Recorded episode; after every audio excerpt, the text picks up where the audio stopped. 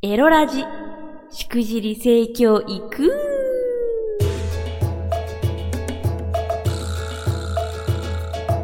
おいでナンシーバーチャルオイランの夕霧でございます。この配信は夕霧ピクシブファンボックス支援者の皆様と YouTube フロミー公式チャンネルにて投げ銭をしてくださった皆様の提供でお送りいたします。今日のテーマはですねえー、ついに目覚めてしまったかもしれませ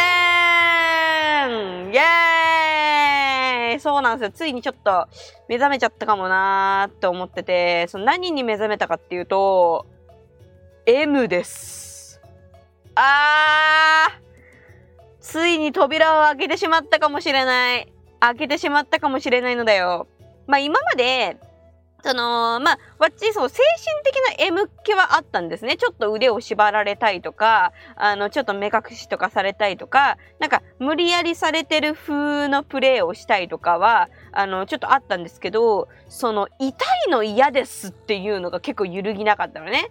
痛いのはちょっとだって気持ちくなりたくてやってんだからさ痛いのは嫌よ。その、いや、痛いのが好きな人がいるっていうのはわかるけど、自分は痛みはいらないですって思ってたの。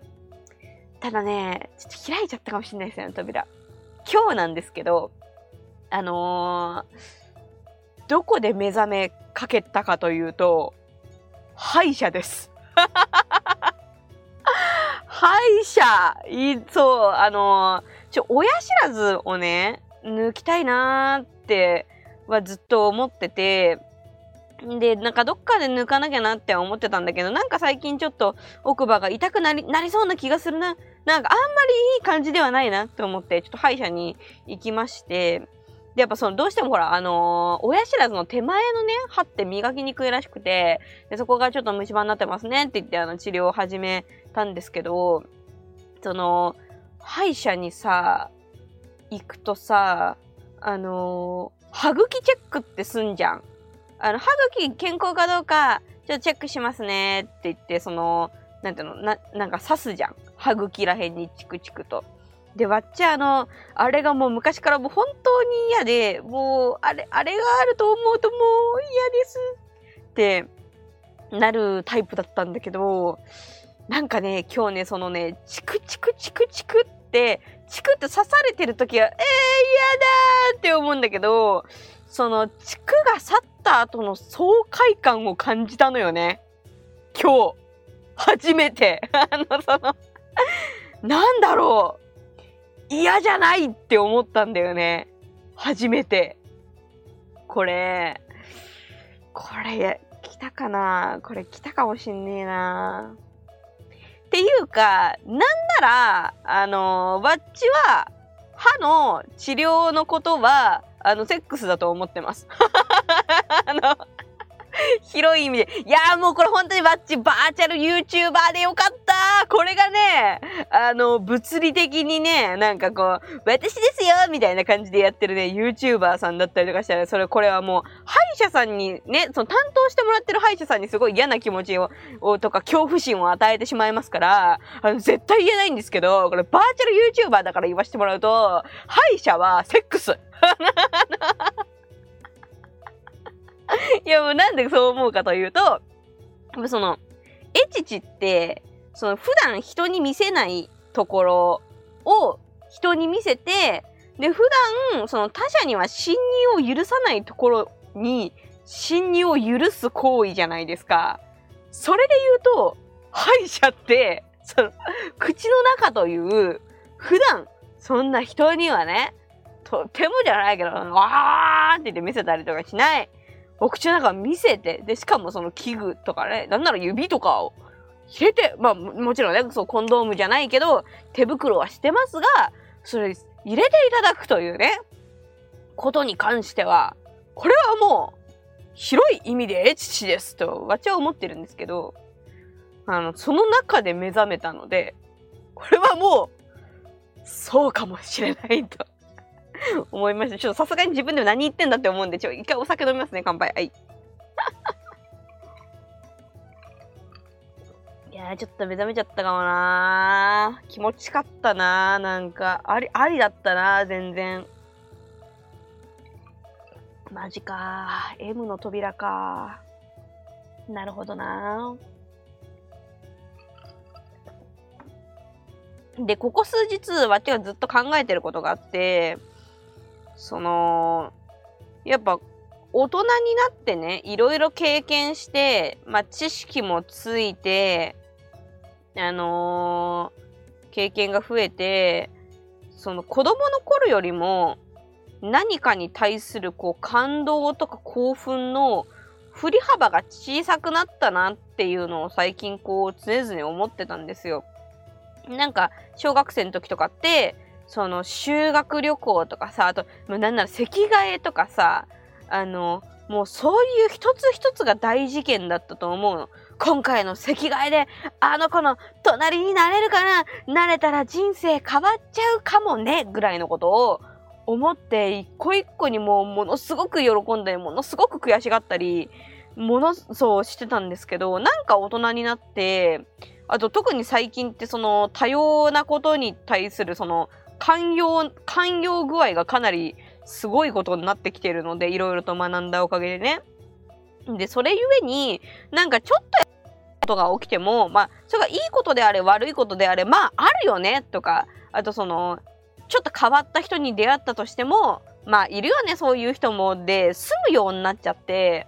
なんかこう感動とか刺激みたいなのがあー子供の時よりちょっと減ってんな。なんかこう自分が今までやったことないこととかあの意味わかんないこととかにちょっと挑戦していかないとやっぱそういう刺激はもう得られないかもしんないなみたいなのを常々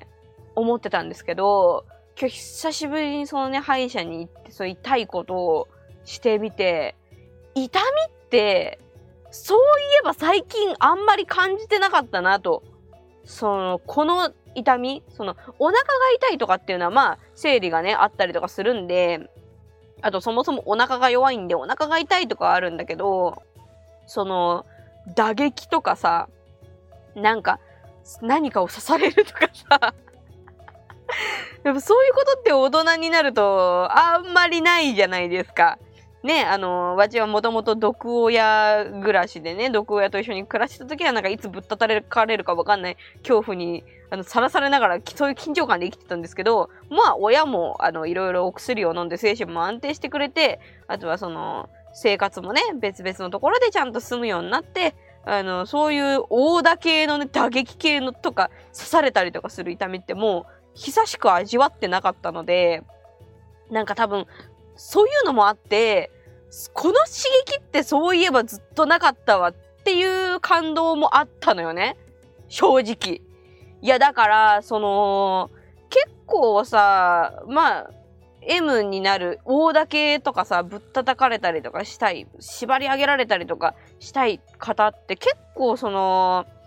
もう年齢を重ねた50代とかで、あの、会社で結構偉い位置に行って、普段はもうめちゃめちゃ、あの、真面目に仕事してますみたいな方が結構、あの、そういう縛ってくださいとか、ビンタしてくださいとかって、あの、お声をね、かけられたりとかすることが多かったので、なんかそういうのも関係あるのかなーって思いましたね。うん。できっとその諸先輩方も人生いろいろやっていっていろんなこと経験してなんかいろんなことに慣れてきて、で、会社の中でもある程度上の方の立場に行くことになって、その、言葉でぶったたかれることも肉体的に物理的にぶったたかれることもなくなって、そうなった時に、その、痛みとか、罵られるっていうことがすごく、その、そそういうのって多分子供の時にお母ちゃんにされたことだったりとかすると思うから、あの、そういう懐かしさも含めた気持ちよさみたいな、こともあるんじゃないかなって。まあ、もともとね、ほんと若くして全然ド M ですって人もいるけど、なんか、あのー、年齢重ねてからお目覚めになられたりする方ってそうだったりすんのかなっていうのをね、ちょっと勝手に思いましたね。はい。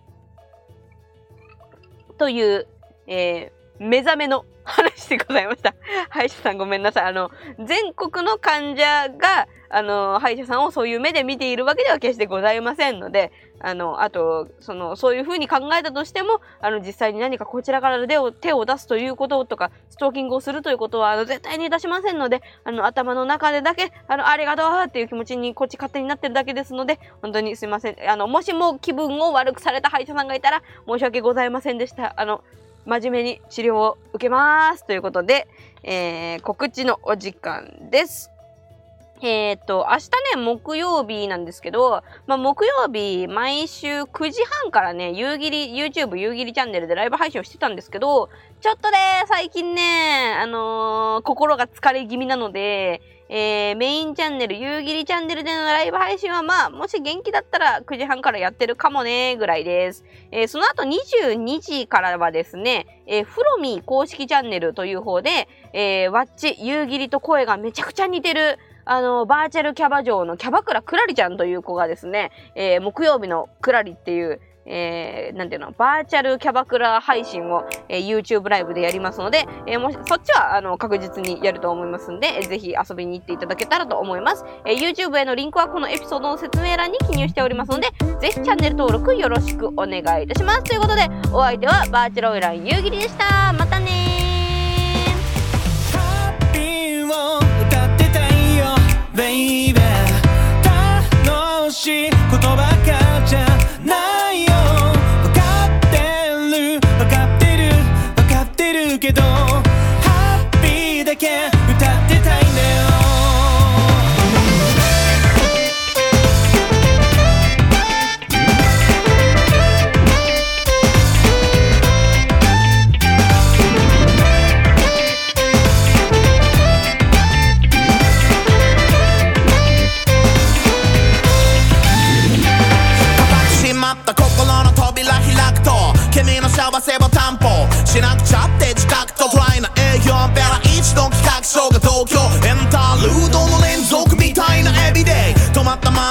精神年齢と針が落ちたドーナツか知らなくてもわかるよ。こんな味って今日も重ねること恐れて有意義な会話すること求めてだって忘れたくても一日中覚えてあの夜にはもう戻れねえ。今日の夜にいきなり会えたのに来月の今日すらまた無理。